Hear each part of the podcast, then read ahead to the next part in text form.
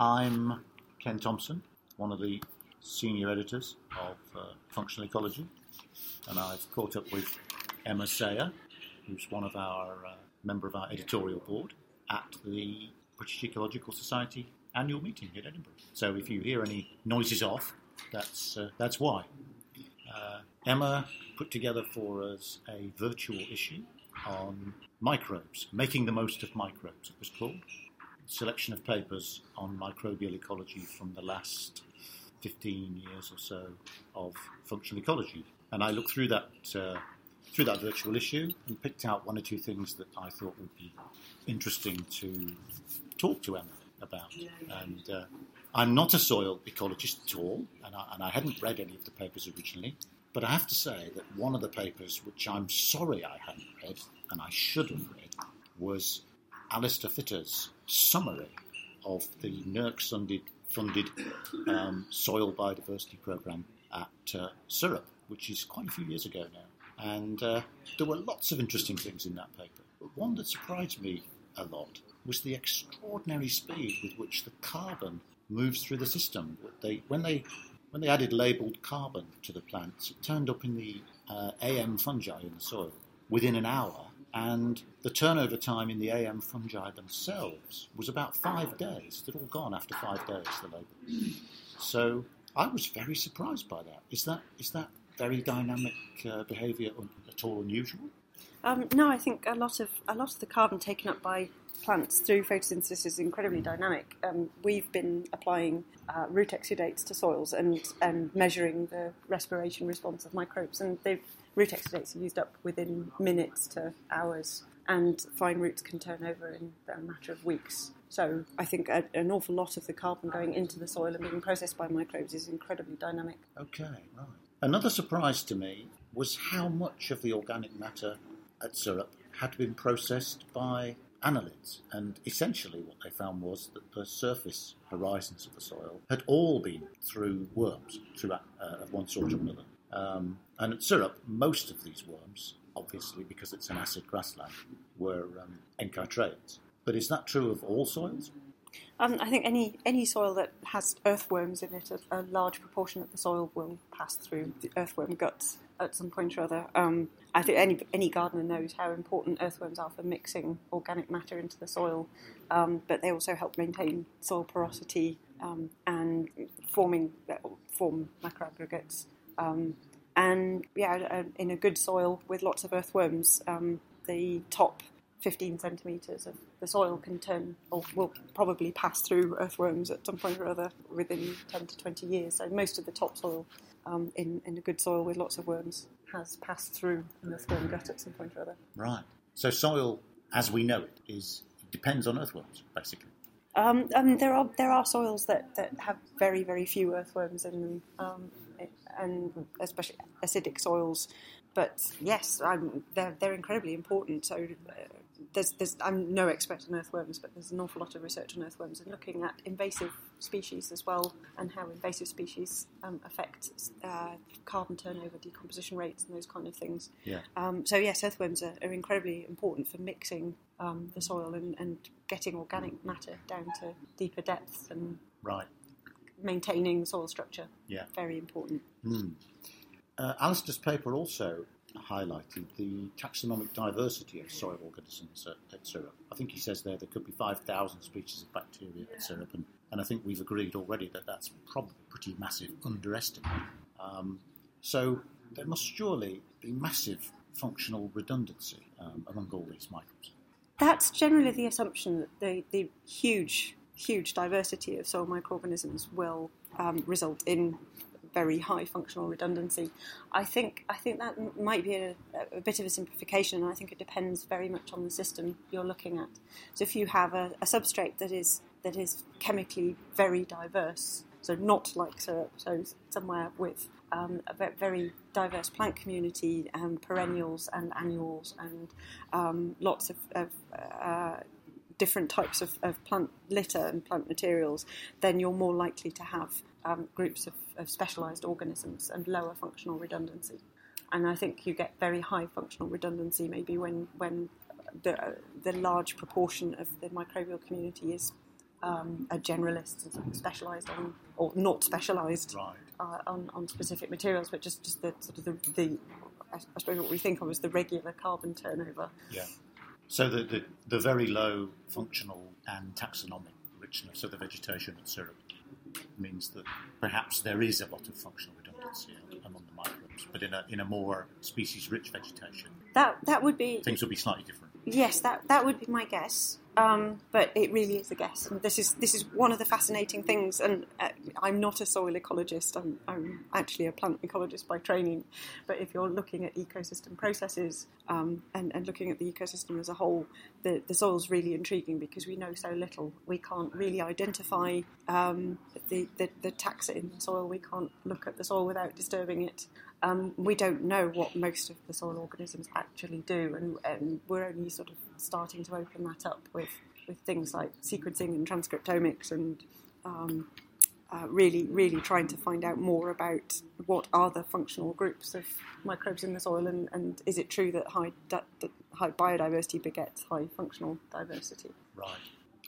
Another another paper that took my fancy uh, in this virtual issue, and I know this is a subject close to your heart, is is um, priming, um, which is the idea that inputs of uh, carbon, often a very labile carbon, um, such as glucose or sucrose, stimulate the mineralisation of stored soil organic matter, so that you, you often end up getting more carbon out of the soil than you, than you actually put in.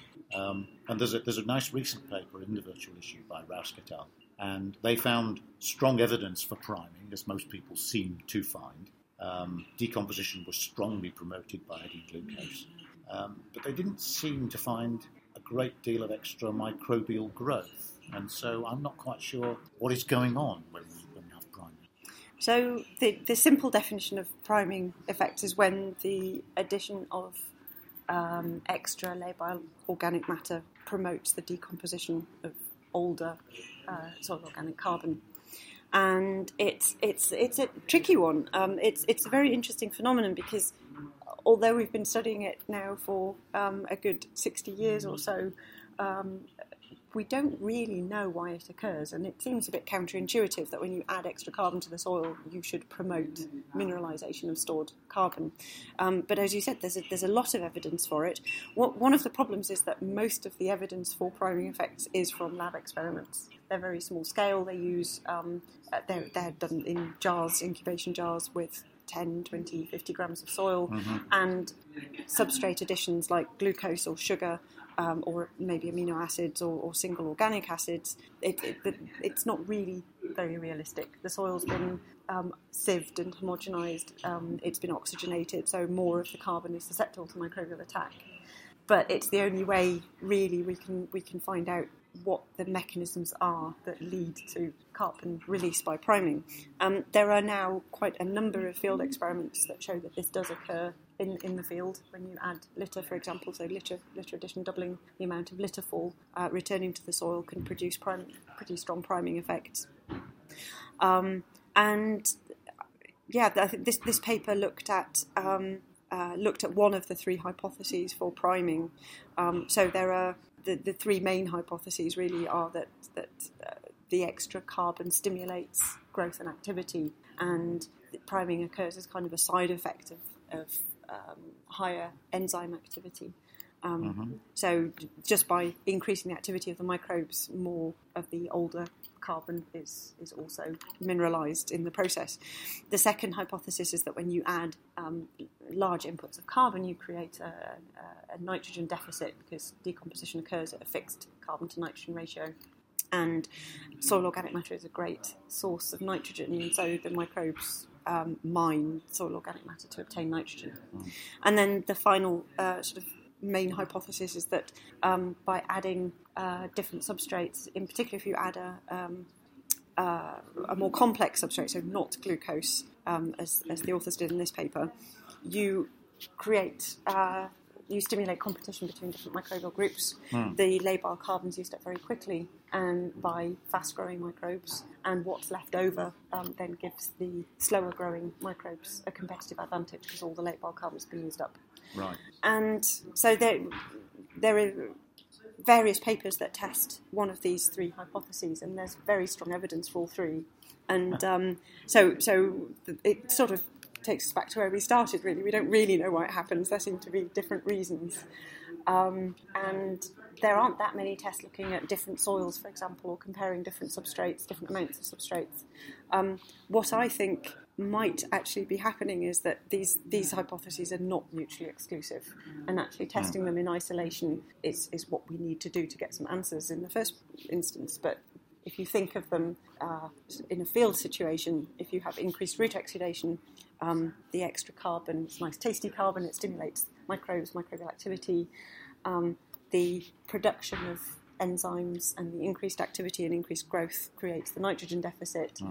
And those microbes that are able to mine soil organic matter for nitrogen then have a competitive advantage. So you'd have all three mechanisms occurring together. Right. Um, and I, I, think, I think, in a way, in a field situation, that might be more realistic, a realistic way of thinking of it. Yeah. But we're yes, we've been we've been studying this phenomenon for, for decades, and and uh, we know we know that it seems to be a real phenomenon that does happen. Right. Um, it might be particularly interesting after, for example, a very large storm or a large drought where a lot of plant material returns to the soil Mm. all at once. And there's also pretty strong evidence of, of seasonal priming effects just from seasonal litter fall. yeah. Um, there are a couple of papers showing showing that, that this might actually be a pretty normal part of the, the carbon cycle. Right. Right. So this is this happens. This is not a weird thing. This this happens all, all over the place every year. I, sus- I suspect as much. It's I think it's become a phenomenon because it's been looked at in isolation in the lab. Right. But if you if you think about it, we have main litter fall once a year, and um, and that you know, that's that's a very large pulse of litter that, Yeah. is going to provoke a response in the system. Yes. Um, another paper that I liked because I liked the, the neat experiment was the was the one by Melanie Pollierer, which used the Swiss canopy crane CO2 project, where a, a, forest is labelled with, with CO2 depleted in 13C. So you can then separate the carbon fluxes originating from litter and roots by, by swapping labelled litter into a, into an unlabelled control. Um, and this study, and I think earlier studies from the same experiment, found that um, the, the main source of food for the below ground food web seemed to be carbon from roots rather than carbon entering the soil via leaf litter. And uh, I kind of, I was kind of surprised by that because I thought there's a lot of leaf litter entering, you know, falling onto the soil surface um, in a forest. If it's not making a big contribution to the below ground food web, then what is what is actually happening to it? Um, there again, it's it's another one that I, there isn't really a definitive answer. Um, I've seen estimates that about two percent of the carbon from litter actually goes into the soil and gets stored. Most of it is respired during decomposition, and I think I think one one way of thinking of it is, or, or we, we tend to separate mineral soil from litter layer. Um, and look at them, at the, uh, concentrate on what's going on in the soil. And I do wonder how much is actually happening in the litter that, that we're ignoring or not capturing. Um, partly because we don't have the techniques to do it, but also um, because we, we tend to focus on the soil and we think of the litter layer as something transient. Um, in this case, this was actually a beech forest, yes, which is which is a special case because beech litter is notoriously slow. notoriously recalcitrant. Yes, yes, um, Yes. to decompose and uh, lies around for ages, and, and there don't seem to be an awful lot of Right. of uh, soil fauna that can Yeah. that can actually use beech litter. So Yeah. um, I, there there might be an element of that here.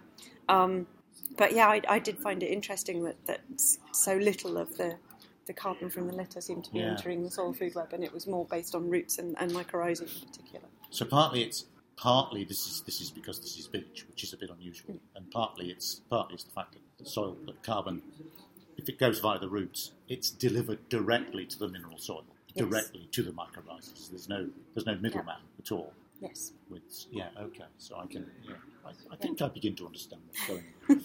Um, and the, and the one just just to raise one other paper which I which I read in this in this virtual issue, uh, Phil Phil Staddon's paper on uh, CO2 enrichment in a, a Swiss experiment again, a grassland FACE experiment, and um, to to to cut a long story short, I think this paper showed that not a lot happened below ground. I mean, there seemed to be a bit more microbial biomass, a bit more CO2 went into the soil and a bit more came out, and not really a great deal happened, to be honest. And is that because is that because there's a lot of CO2 in, in soil anyway? So adding more CO2 doesn't make any difference, or not much difference? Um, I think I think it depends very much on the. Again, it always depends on the system, doesn't it? Which which system you, Yes. you Yes. do the experiment in. Um, but also, um, there, I, we may need to start asking questions a little bit in, in, in a different way because there are a few now a few CO2 enrichment studies that have shown that over the long term you don't get very large changes. There don't seem to be big changes in soil carbon storage. Right. But if you then start looking at the age and turnover rates of the carbon in the soil, you can see the carbon getting younger.